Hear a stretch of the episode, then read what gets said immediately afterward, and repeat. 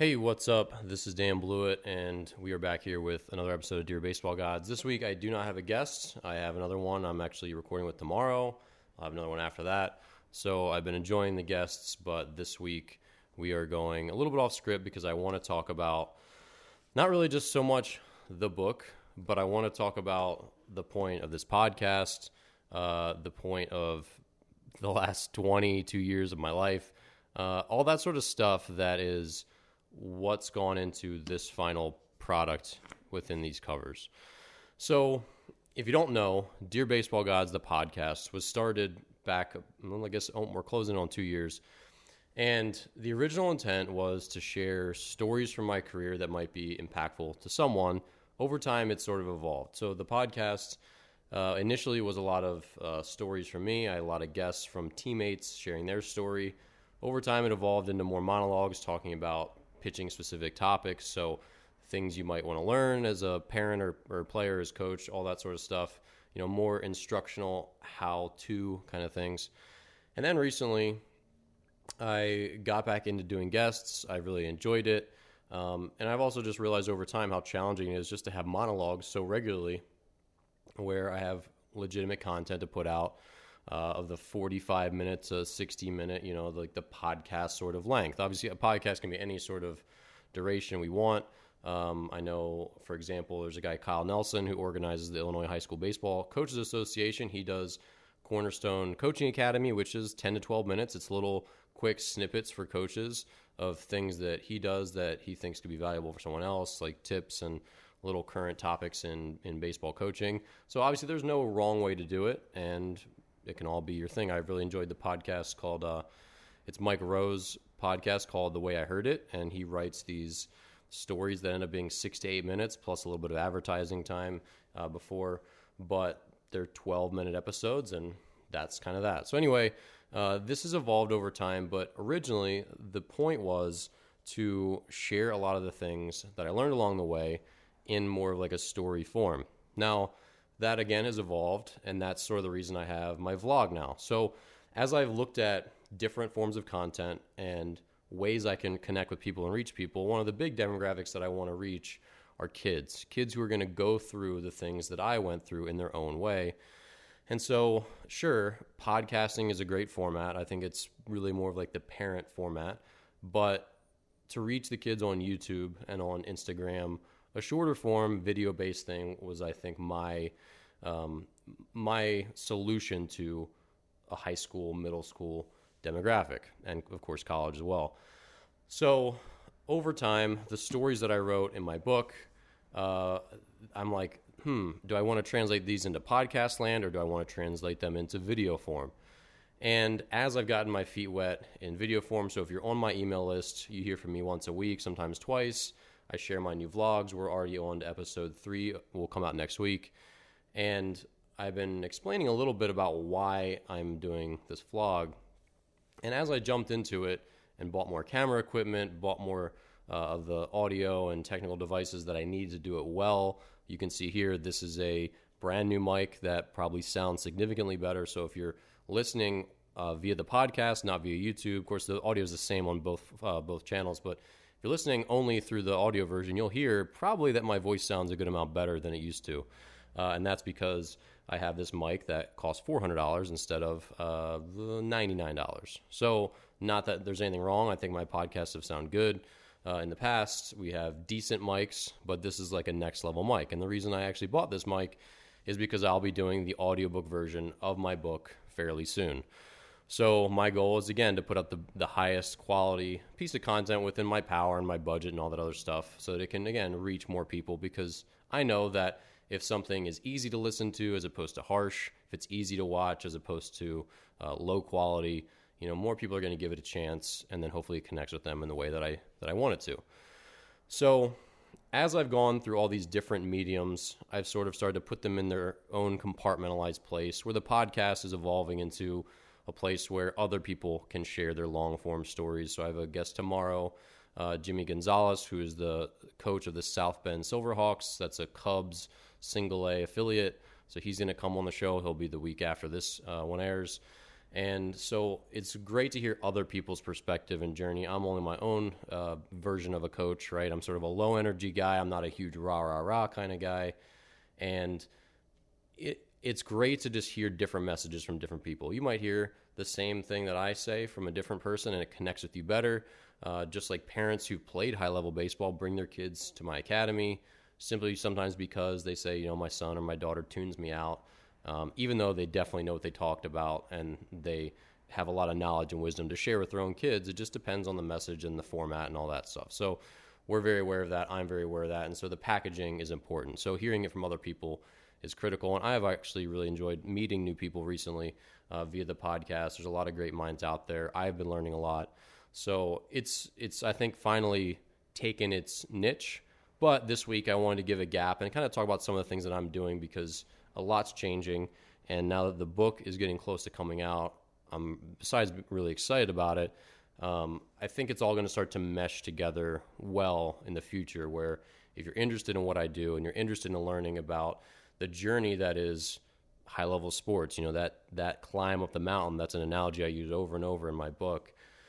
It's uh, what you're in store for because it's it can be an amazing experience. It can be a very heartbreaking experience.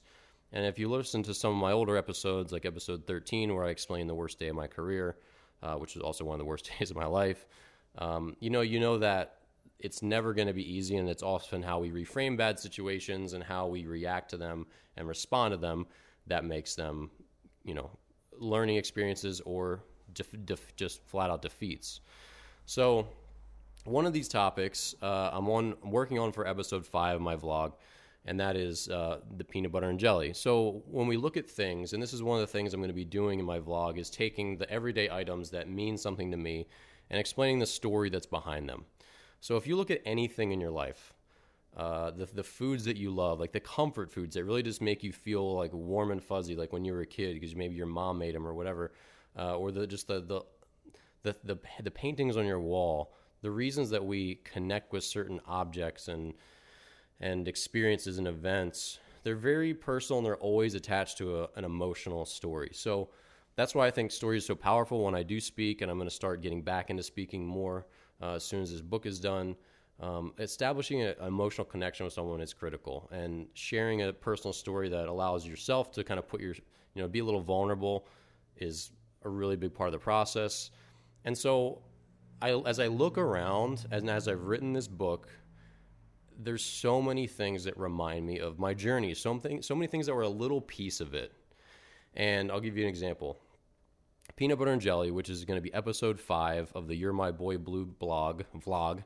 Uh, peanut butter and jelly. When I think of it, I immediately get taken back to 2010 when I was in my rookie season with Normal, when I was making $600 a month, which was 255.10 per paycheck after taxes and I just think back to the clubhouse, how every day you walk in at 2:30, you know, you have to be on on the field at 3:30 usually. You walk in, ready to get your early work in, get your uniform, get settled, all that stuff. And there's a table, and there's a big loaf of bread, two, typically two, a, a wheat bread and a loaf of white bread. There's a big jar, like an industrial sized jar of jelly, typically grape. I mean, almost without exception, grape, and then a big drum of peanut butter. And in the Frontier League, which was the league that I played 2010 in my rookie season, then 2012 with Evansville, the year I blew my elbow out a second time. In that league, you obviously don't make any money, right? 600 to 1200, I believe, is still the max, and you pay a dollar a day in clubhouse dues. So clubhouse dues, you pay to the clubby, and that basically gives him money to wash your uniform, to prepare food in the clubhouse, which sometimes is only pretty much PB and J, and in general, just keep your clubhouse tidy. He's the clubhouse attendant and the dues you pay him are basically his salary. He's paid meagerly by the team, if at all, and it's uh, he relies on your dues. But in the Frontier League, the dues are only a dollar a day. In every other league, they're higher than that. In the Atlantic League, where I played my final three seasons, it was seven dollars a day. So significant bump up in fees. You know, that's twenty dollars for every homestand. Plus, you want to tip them if they do a decent job. Um, but you also expect a little more from it. So seven dollars a day uh, gets you a little better post game spread of food. It gives you a little better pre game food. So there'll be more granola bars and ramen, you know, cup of noodles and and some more fresh fruit and all that sort of stuff. And then post game, it was usually a, actually a decent, somewhat catered meal or catered meal. uh, in the Atlantic League. But in the Frontier League, you get peanut butter and jelly for pregame. That's literally the only food that's set out there for you. And then after the game, you sometimes don't get fed. Uh, probably 30% of games you don't get fed, which is really honestly terrible. But sometimes they do feed you, and it'll be a pretty, I don't know, scrappy, not great dinner. That's kind of the reality of that low level independent baseball life in the Frontier League. As you go higher in leagues like the American Association, where I play with Fargo, uh, you get taken care of a lot better. You also pay more in dues. And again, the Atlantic League, it's pretty expected that you have a legitimate meal after the game and pretty legitimate, like kind of snacky food before the game. And most guys bring a meal. Like I would eat a meal at two o'clock as soon as I got to the ballpark. Uh, there was a Latin American restaurant right near the ballpark in Camden where it was literally called the Latin American restaurant. But, you know, I'd grab chicken and rice and uh, fried plantains from there. All the Latin guys kind of turned us onto that. And I'd eat that, go out for BP, do all that stuff, come back, have some snacks, start the game, coffee, get me through the game, and then post game meal. But so when I think of PB and J, I just think of that first year. It was such a formative year for me. You know, I was just living my dream. I was so excited. My arm was also killing me, so I was struggling to get by both physically and financially. You know, six hundred dollars a month, five five ten after taxes is nothing. Uh, even though I had an amazing host family, Denny and Dory Crawford here in Normal, and and if without them putting a roof over my head for free, without having no car payment, I had this old crappy Honda Civic, and without Denny and Dory also providing me a lot of food. In the, I mean, I had a pretty full refrigerator every day I came home to. Um, it would have been really tough to scrap by. I was a little underwater or even for that summer because I'm relatively frugal. But peanut butter and jelly, I ate one every day, if not two every day, either before pregame or before the game, because there just like wasn't another option. You can't always run out to Subway and spend seven bucks. That's like half of your day's meal money. You get fifteen dollars meal money in that league, and so peanut butter and jelly was just the reality. And so I ate probably between 130 and 180 peanut butter and jellies that summer. I wouldn't say I got to two two a day, but some days I would have three. Some days I would have zero. I'd be too burned out. But on average, I probably had one and a half a day for an entire summer of 100 games uh, in the Frontier League. So peanut butter and jelly, whenever I look at it, it will always have that memory, that experience, that scrapping by. I'm living my dream, but I'm struggling. And this is what it takes to keep me fed, to keep me in the game, to give me the energy to do what I need to do. And so peanut butter jelly to me has a really profound story and and in this episode of my vlog that I'm filming, I'm also tying in some of the minor league wage story because again, that's a big part of it. There's a lawsuit ongoing about minor league wages and you know, you're basically paid 600 to 1200 if you're in the Frontier League. And if you're in the affiliated MLB farm system, you're going to make between 1100 and 2100 if you're a non 40 man roster player. So if you never make it to the 40 man roster, then you're going to make somewhere within that range depending on your level. So AAA players make like 2100. Um, and then, you know, single A, double A in the 17, 15 down to 12, down to 1100 in rookie ball or short season. So the the pay is to put it lightly nothing. You only get paid during the season. No one gets paid in spring training, which is a travesty because you're there for 4 weeks, 3 weeks and you're there at the field all day. You get meal money, but you don't get uh, paid.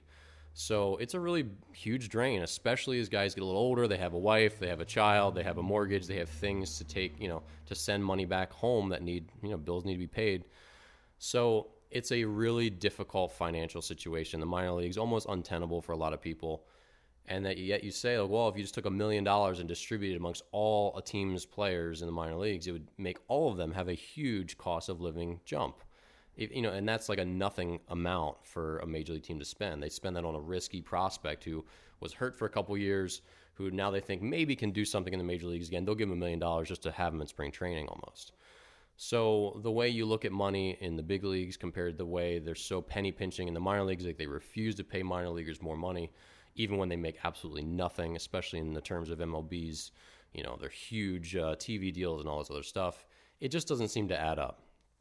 And so there's been a lawsuit going on. Uh, I think it passed Congress. Basically, MLB or some others they lobbied to sneak some legislative uh, lingo into a bill, basically saying that no matter how many hours a minor league baseball player works, he's only going to be paid for 40. And if you're only working 40 hours a week, then the $1,200 or $1,100 does actually add up to minimum wage. That was the lawsuit was about. Basically, they were saying we're working 70 hours a week when we make $1,100 a month if you if you average it out for the hours, we're making below minimum wage standards. This is illegal. How can this be this be reasonable? So uh, there's still powers that be that are trying to keep minor leaguers down, and that's a big conversation. And uh, it, you know, in in the the episode, I discuss not only what peanut butter and jelly means to me, not only how to make a good peanut butter and jelly because I think a lot of people don't know.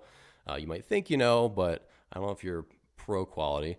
Um, but also just the idea like, should you be paid more, or is it more like an entrepreneurial kind of thing? Because as I've learned over the years as an entrepreneur, there's lots and lots and lots of unpaid hours. You don't get paid to, you know, put up drywall in your new facility when you're starting a new business. You don't get paid as a business owner for all the hours you put in after the clients have gone home, after you shuttered your doors for the day. You have to go home and prep for the next day. You have to respond to emails. You have to do all this stuff. You don't get paid for all those hours. And so employees have a different mindset. They want to be paid for every hour. If you're going to send me on a you know a learn a business trip, you have to pay me for all my time going out there, time in the hotel. It's all overtime or it's all just bonus time, whatever. But employees expect to be paid for any minute they're working for the business, and rightly so. But for entrepreneurs, there is just an absolute mountain of unpaid work.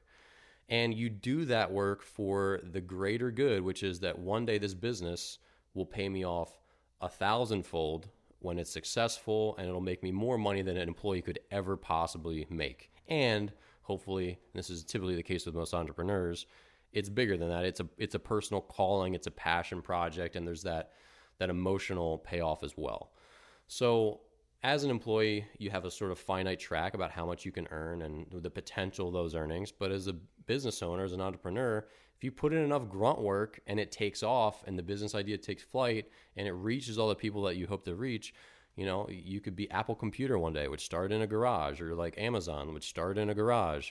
All these places, just thousands and thousands of hours of unpaid work, you know, by Jeff Bezos, by uh, Steve Jobs, by entrepreneurs like that thousands of hours of unpaid work eventually manifested themselves in millions and millions of dollars. And so that to me is a similar journey on the minor league trail. Like I know, like I, I didn't need to be paid to work out. You didn't need to pay me more and pay me for my hour in the gym, you know, my twelve dollars an hour so I'm collecting while I'm working out. I didn't need that.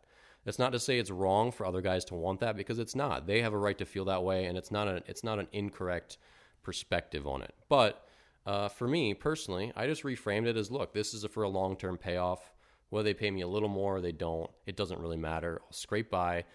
And uh, if I can get where I want to go, it'll all be worth it, either personally and emotionally or just financially, also, right? Guys play one, and this is kind of the thing with the minor leagues is if you make it to the 40 man roster for even a day, and if you make it to the 25 man roster, like in the major leagues for even a day, your salary jumps from $2,100 a month to like $10,000 a month, or if not more than that, like $14,000 a month. So there's a huge payoff to just get there for even just one day.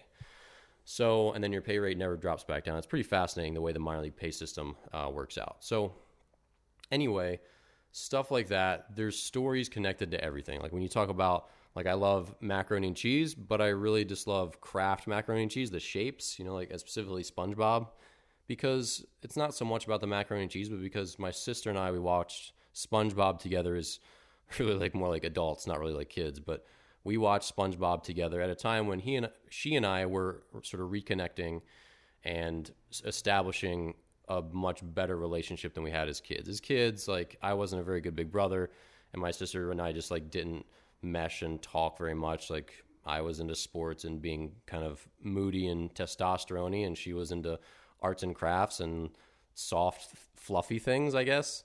And uh, you know, like sometimes that's how it is as kids. And then when we got to college, her and I reconnected. We'd come home, we'd watch SpongeBob, SpongeBob, and macaroni and cheese. Eating specifically SpongeBob was just a symbol of my relationship with my sister and my love for her.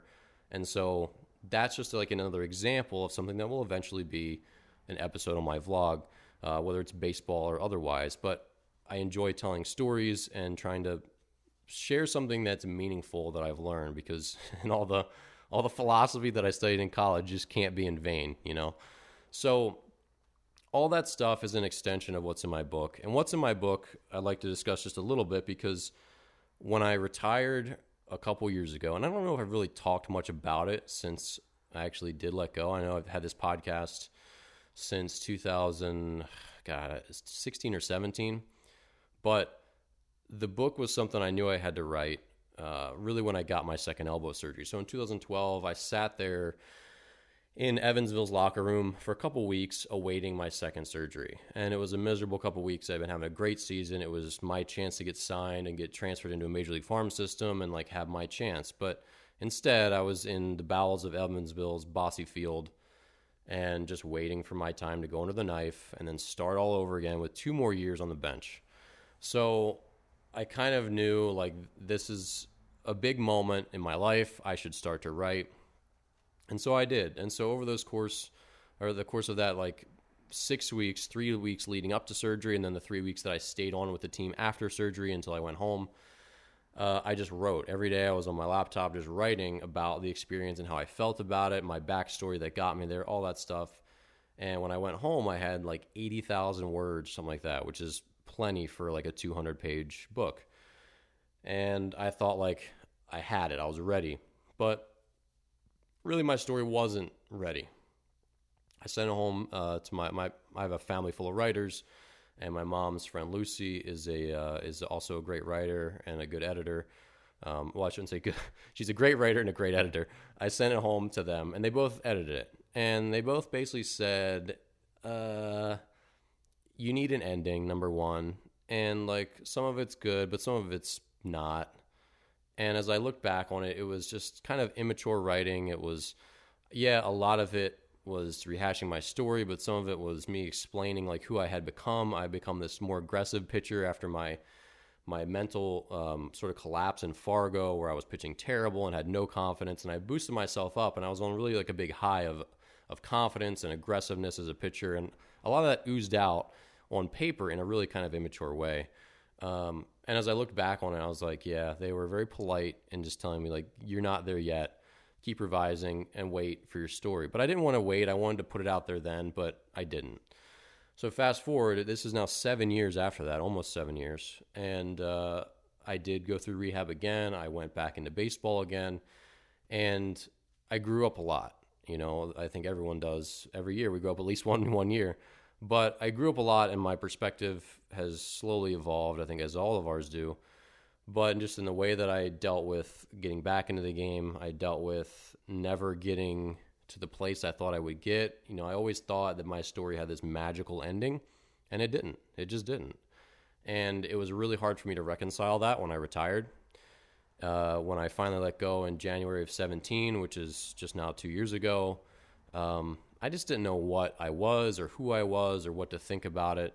It was a really tough time, and uh, there was just a lot of grieving and coming to terms with that really difficult journey now coming to an end and coming to a very abrupt, sort of whimpering end. You know, I didn't have any sort of like big triumph, like, you know, very few people get to go out like Derek Jeter did, but uh, it was just very whimpering. I, I had a great season. I had a good season in 2014. I had a great season in 2015, the best of my career at the best level I'd ever played at.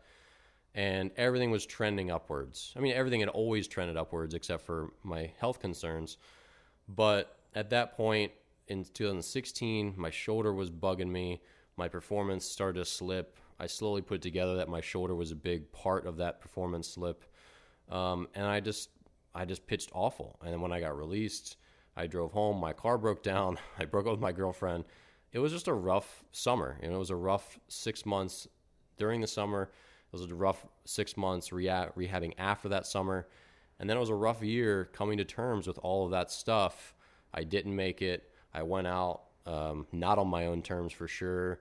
I had to come to terms with quitting, which I didn't know how how to do that really, uh, and that story is also told in here. Um, because I had never identified myself as a quitter. I was the guy that always kept going. I came back from two of those surgeries. I always had elbow problems. I just gritted through much so much pain. Like how could I just say that I don't want to play anymore? That how can I do that? Now it wasn't that I just didn't want to play. Uh, I physically couldn't. I couldn't barely break 80 as I was prepping for the season. I finally just knew that I just had. I just couldn't. Um, but on top of that, I'd been pain so much that year in my shoulder. Like every time I threw ball, I was miserable it was just a situation where I just didn't want to play baseball. I just didn't want to do it, regardless of whether I could physically do it. And uh, and that was just tough because again, like the eight year old kid who, you know, always wanted to play, always wanted five more minutes on the field, he just didn't want to do it anymore. And it's it's weird to hear yourself utter those words, um, but I did. And so I started writing the book shortly after. Um, I sent my parents a letter. I explained to them that, you know, I'm retiring.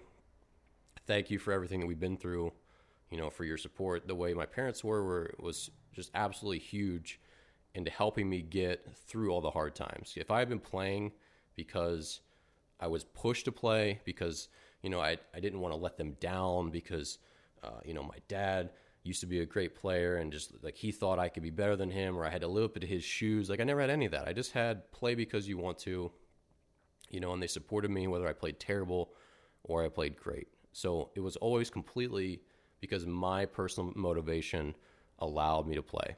If I wanted to play, I'd play. And it was just very free to, you know, grow up as an athlete that way. So I wrote them a letter and I said thank you for all of that.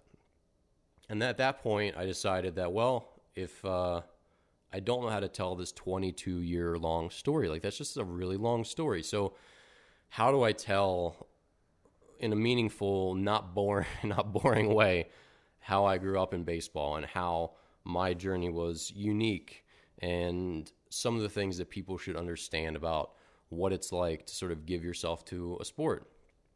And so with that letter, I decided that a format of letters would do that.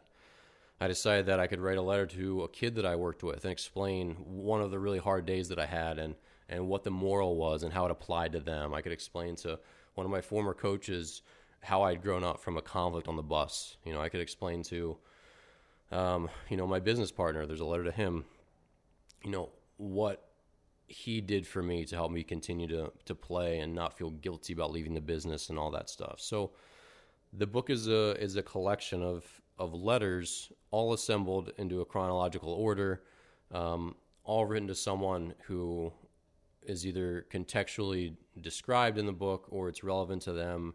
Um, there's sort of characters in this just like anyone else. And so that's what Dear Baseball Gods is. This is actually a proof copy, which it's super exciting to see one of these in the flesh because I wanted to edit. But as soon as I got this, uh, we made changes to the cover. We made changes. Uh, I'm just crushing editing right now, trying to get through a fourth draft to make it a lot better than it currently is, and then it's just getting pushed out the net, uh, out the nest, no matter what. So it's a it's a project for me to get closure more than anything else, but I uh, I really didn't hold anything back, so it's going to be probably one of the most honest books um, that you'll ever read. I know there's a lot of really great memoirs and and and novels that are that dig deep into you know human connection and the way we grow up and some of the ways we respond to tough times. But I know that um, that's all in there, and I really uh, I didn't sugarcoat anything. But one thing I did make sure to do was uh, make it appropriate for any age. So there's um, there might be like six curse words in there now, but I'm pretty sure I'm going to edit all of them out. So there won't be a single one in the book. There's no adult situations. There's nothing inappropriate. There's just like none of that. That wasn't the point of it. The point is that if an eight year old wants to read it, they can read it. And if uh, any person wants to give me their attention, they can without worry that it'll be offensive in any way. There's tons of ballpark humor. There's tons of clubhouse situations. There's you know, guys chase women out there playing, but none of that's in the book. That's just not what it's about. So there's some heated moments, um, some heated conversations where sometimes a, a, curse word makes the most sense for the for the situation.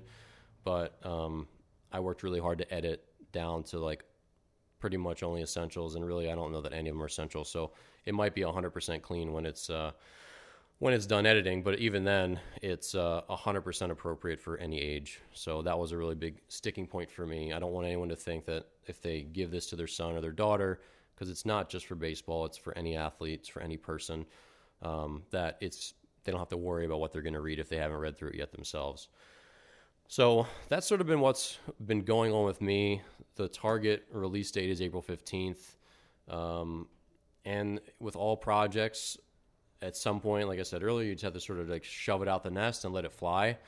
And I've been through four drafts. This will sort of be like draft 4.5 that I'm finishing now.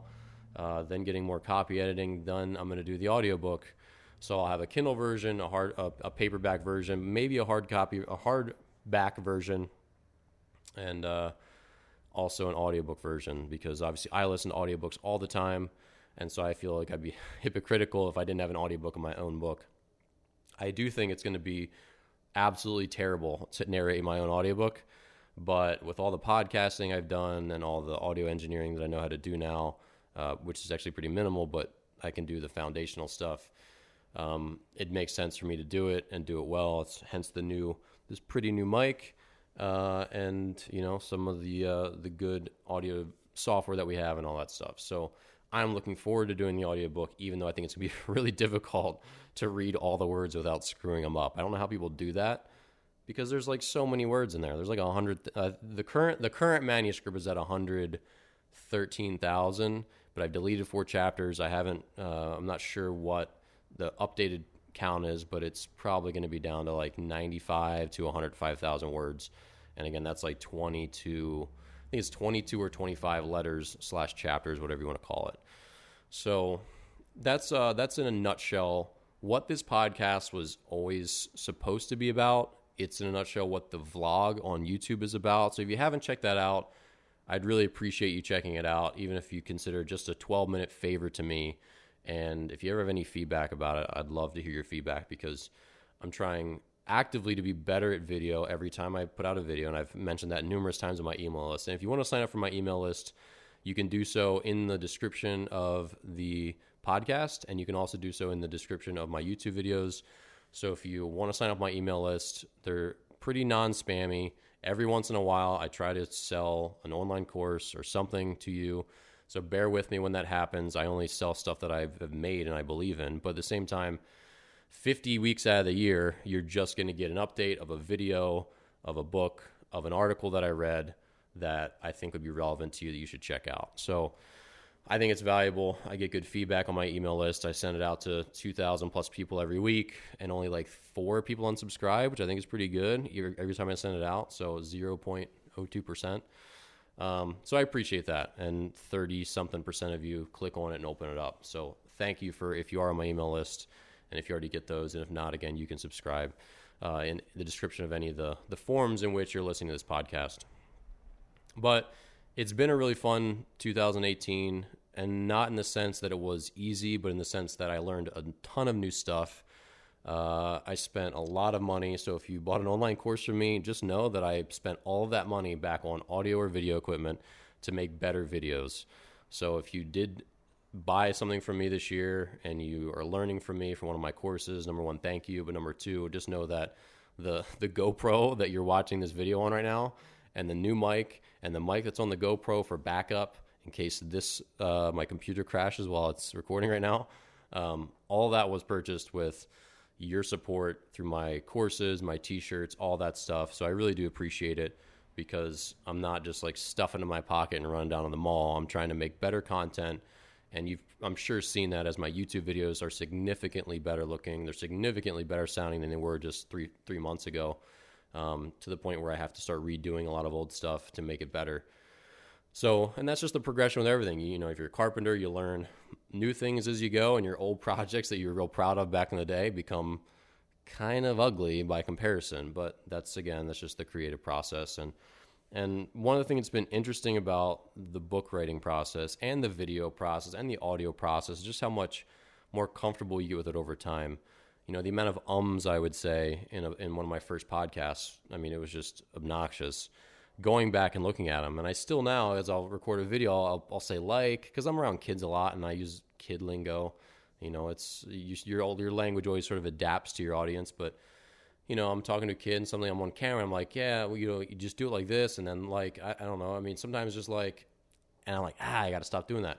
But with all this stuff, it's just practice like anything else. And the interesting thing about writing and about this book is that those 80,000 words of drivel from Evansville in 2012 that my mom and her friend politely edited for me and gave me feedback on, they were practice. They were practice for this book.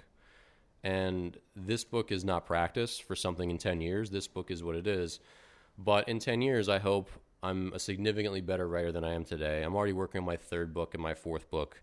Um, I'm about 20% into one of them, which is sort of the next chapter in my life after this. And I'm about 20% into another one, which is a mental training book in which I'm layering my story with mental training with things I've learned and things I've I've read from you know the ancient ways of the samurai and sports psychology and all that stuff. So it sort of steps you through it, following my journey in mental training, along with a lot of the principles and actionable things that you can do with mental training and just ways to build confidence, not just for sports but for for everyday life. So, but the thing is, at some point, I became, in my mind, a writer. And whether I am or I'm not is sort of more up to you to describe or up to you to decide than me. But in high school, I just wrote papers and usually got good grades on them. When I had to write a paper, it was like, eh, no big deal. Everyone else is complaining, oh, three pages, like 2,000 words, like what? And I was like, oh, okay. And I usually, if I had a three to five page paper, I would turn in two and a half pages or sometimes two pages, which two pages is like egregiously below the the minimum that range, like a whole page below three to five pages, and I still got B's or A's, usually A's.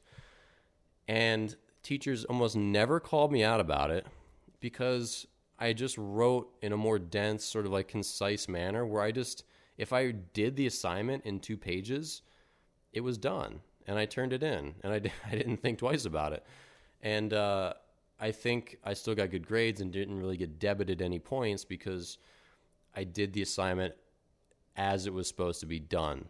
Whereas in college, I had an entrepreneurship class as a senior, and I was I was going to compile all four of our uh, sort of like ideas into a paper. So everyone wrote a, basically a one or two page paper, gave it to me, and then I was going to compile it into the group's paper, so it was in one voice. And it's just uh, they didn't say a lot in their one to two pages. You know, there was a lot of words, but there wasn't a lot of value. There wasn't a lot of like action. There wasn't a lot of uh, there wasn't a lot of meaning in the sentences. There's lots of filler between small amount of meaning between a lot more filler, and at some point along the line, from high school into college and then into pro baseball, I started to start to identify myself as a writer. And in 2008 i got pushed to blogging or yeah to blogging not vlogging blogging by a training mentor named Nick Tumminello. Nick uh, in 2008 and 9 i interned for him.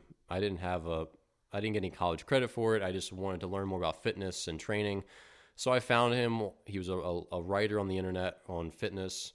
I found him. I reached out to him. He was in baltimore. And i just went over his, his shop a couple days a week for two to four hours. And i cleaned his floors while he let me kind of train his clients a little bit here and there and learn from him and just shadow and watch. And uh, I helped him and he helped me. But one of the things he did earlier was he said, "You need you need to start a blog." I said, "Why?" He said, "Because it's the future." He's like, "It's 2008. People are starting to write on the internet a lot more. I'm starting to do it. You need to start doing it to establish yourself as an expert on the web." So I said, "Okay." I don't know who's going to listen to me. I'm a 22 year old kid, but okay, I will.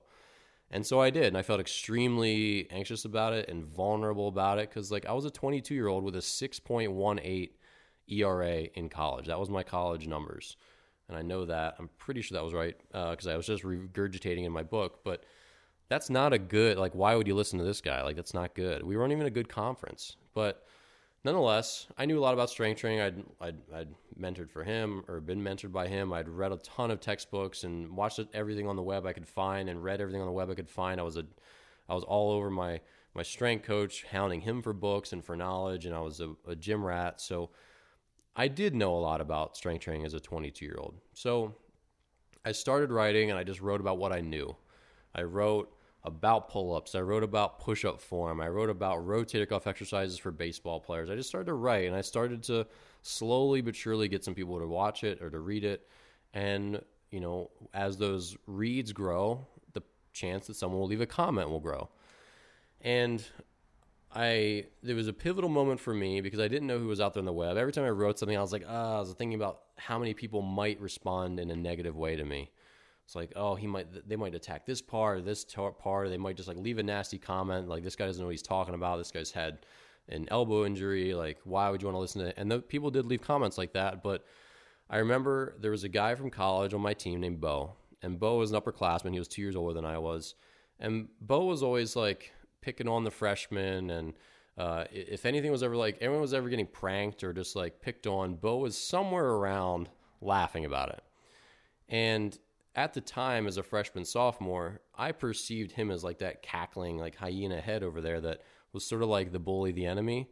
But as I got older, I started to realize that he he wasn't. Really, he was just like that's just like part of the the pecking order and he never did anything really malicious. He would just like stir the pot a little bit and just like laugh when guys would get flustered about it, like myself included.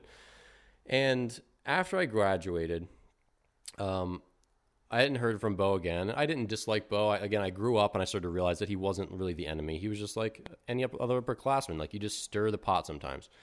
But one day, like a couple years after starting my blog, I get a comment from Bo, or maybe it was a text message. I can't remember which it was, but it was just like, hey man, like I read your blog, I thought it was great. Like keep doing what you're doing. And it just like blew me away because in my mind, he was a guy who always like raised an eye at me, uh, and was like sort of like again like the guy who was around when I was getting picked on, or was maybe like picking on me a little bit. But as again, as I grew up and started to understand how to respond to people better and how to understand people better, he was never like my enemy. He was always watching and just like he knew I was a hard worker and a good kid and like a good ball player and whatever. And so a couple years later, as we both started to grow up, um, he left that positive comment, and I'm like, if Bo thinks what I'm doing is good, if Bo, who would be like the number one person to leave a like a, a negative comment, if he would leave a positive one, then like I'm gold. And it was a really big moment where I just felt super encouraged to keep going. That if he thought I was doing something beneficial for the baseball community, then 100% I was. So at that point, I like continued to write and I just like started at some point writing on the bus and like sort of almost journaling on my laptop. I never had a journal, but sort of journaling on my laptop, recording some of these things. I started my newsletter in 2012, I think, which was called You're My Boy Blue. And that was an opt in uh, newsletter where my family or friends could opt in and then they'd get an email from me each week and I would just update them on how I was doing because everyone texting me constantly uh, is tough to respond to effectively um, without being short, especially if I just had a bad game. I don't really want to respond too much.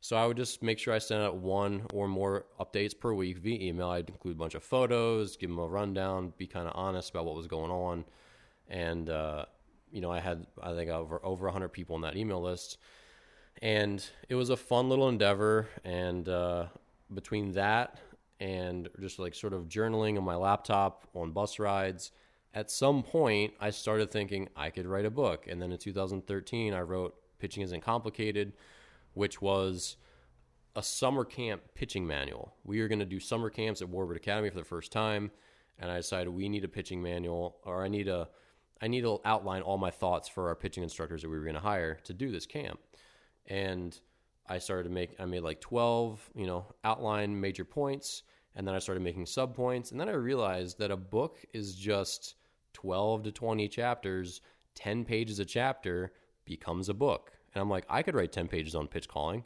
I could write 10 pages on mechanics. I could write 10 pages on pitching drills. I could write 10 pages on conditioning.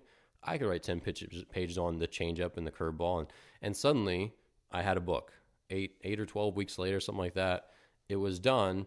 Went through a revision. Went through another draft.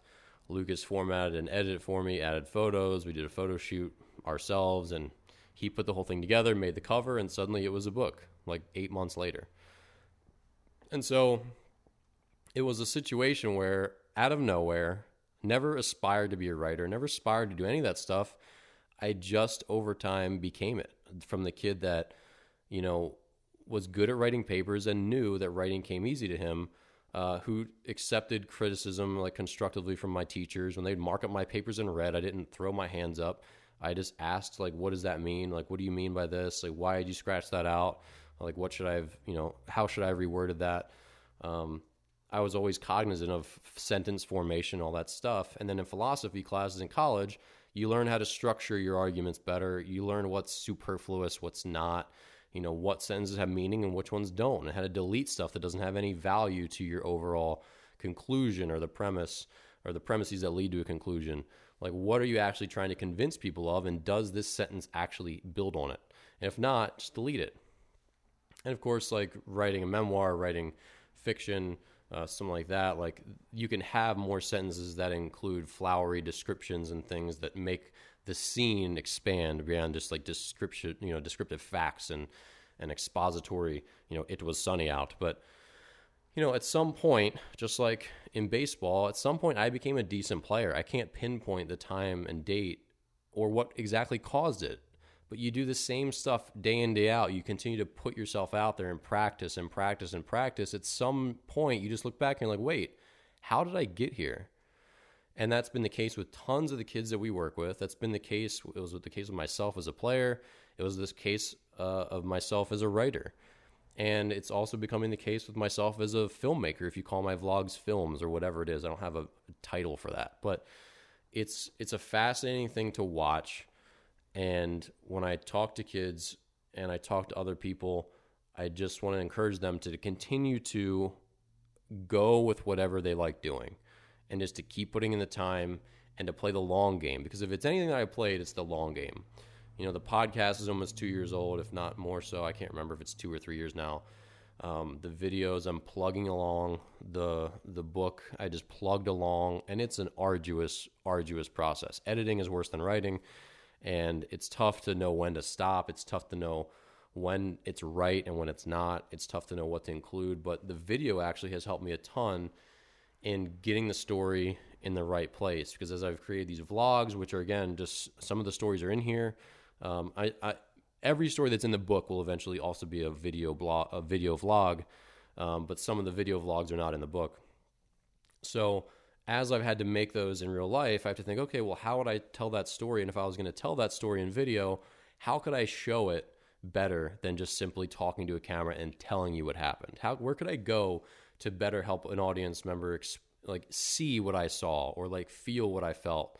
How could I take this footage and make it better with a sound effect or some background music or with a, a photo splashed on top or text splashed on top or a transition or something.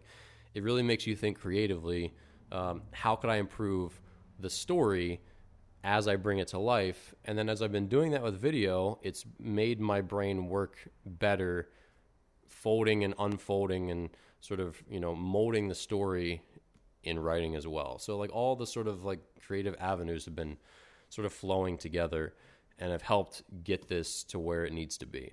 So, um, this wasn't a long winded pitch for my book. You're either going to buy and read my book or you're not. Um, and if you believe in me and, and my story, then maybe you will, and maybe you won't. It doesn't matter. What really matters is that I didn't do everything that I did for no reason. I went through a lot of really hard times in baseball. I went through a lot of hard times as a business owner um, just to get to a point where I like take that to the grave. Like, no. And there's so many of us that have a really profoundly interesting story. And then it really just comes down to how well do we tell it? You know, like I'm in the grand scheme of things a nobody. Most of us are in the grand scheme of things the same as everyone else. I am too. But I could take my same story and I can cut out all the parts that don't add value and I can shape the parts that are valuable and without making any of it up without you know while still keeping it 100% what actually happened I can just make it into a viable interesting impactful thing and that's something that I believe I can do that with video or with my book and with future things that I create um, because when you watch TV and you watch movies some of the most impactful, profound movies that we've ever watched, the story isn't that profound. It's just the way that it's told, it's the way that they develop the characters, it's the way they describe the scene or they show the scene. So, um, just like anything else, and I explain this to my softball people on my softball email list a couple weeks ago because I didn't have a piece of content to give them, I didn't have a video or an article. I basically just explained that, and this is how I'm going to end today's podcast. when you come to the realization that no one is special, then you can set yourself free to do anything that you want. The people that are on TV, sure, like Kevin Durant, super athletic dude, couldn't be Kevin Durant. However, the vast majority of people who are successful, whether it's CEO of a business or a famous writer or a famous uh, filmmaker, director, you know, musician, whatever, they all are the same as us. They all had to put in tremendous amount of time to slowly getting better at their craft, just like I was unwittingly writing and writing and writing and to one day become a writer. I was putting in all this time doing pitching drills in my basement in front of a mirror to one day become a good pitcher. And I was consciously trying to be that, but by virtue of putting in enough time and reevaluating what I was doing and continuing to make smart decisions to steer me a little bit straighter towards my long term destination, I got where I wanted to go. And so when I see all these people doing things that I want to do, like a famous speaker, famous writer, you know, like famous YouTuber, there's no there's not one legitimate reason I couldn't do any single one of those things. Not one. Not one. They didn't have some like crazy big break. They didn't have some um, some miraculous story like they were on they were on a, a, a ship that sank in the Atlantic and they were on a rowboat and they like fend off sharks with a with a bottle opener and that's why that their YouTube channel is huge or that's why they're a world famous speaker. It's not like that. There are people that have very mediocre stories that are great at telling it. There are people that have very average journeys in, in a sport or in business or whatever that they just they stayed the course for so long and they just continue to get better at their job and they continue to put in the, the unpaid quiet work to keep climbing the ladder to keep doing impressive things to keep furthering themselves in their own career. So if you look at the vast majority of people, it's not that they had some amazing, crazy leg up that got them where they wanted to go. They are all the same as me. They're the same as you. They're the same as everyone else. And so when I think the life that I want to live somewhere in the future, what is it? And I know what that is. Can I achieve that? The answer is without a doubt, yes. And the answer to how I achieve that is by continuously getting better at the things that I do, getting better at my writing, writing more, creating more videos, putting it out there in an honest way, which is the reason for this podcast this week. I didn't have a guest, and I just don't want to talk about pitching so much. I really just want to talk about the underlying things that ultimately made me good at pitching and that made me a decent coach and that made me a decent writer, which is the output for everybody. So, if you want to know how one day you're going to get where you want to go, whether it's college baseball or college softball or pro whatever, or become the CEO or quit your job that you freaking hate, it's going to be the silent unpaid work and the knowledge that no one who does the things that you want to do is any different than you. It's just that they put in the work and they started early and they played the long game and they kept going. So, thank you for being a part of mine. This is sort of my like 2018 wrap up. I know it's three weeks into January, but I've got a great 2019 ahead of me. I hope you have a great 2019 ahead of you. There's a lot of new things that are happening. I've got some great guests. I'm super excited for my book to come out and then to start on the next one. So, thank you for being a listener of the Dear Baseball Gods podcast. I hope this new mic has made this a more the most pleasant listening experience of the show to date. And I will see you here next week.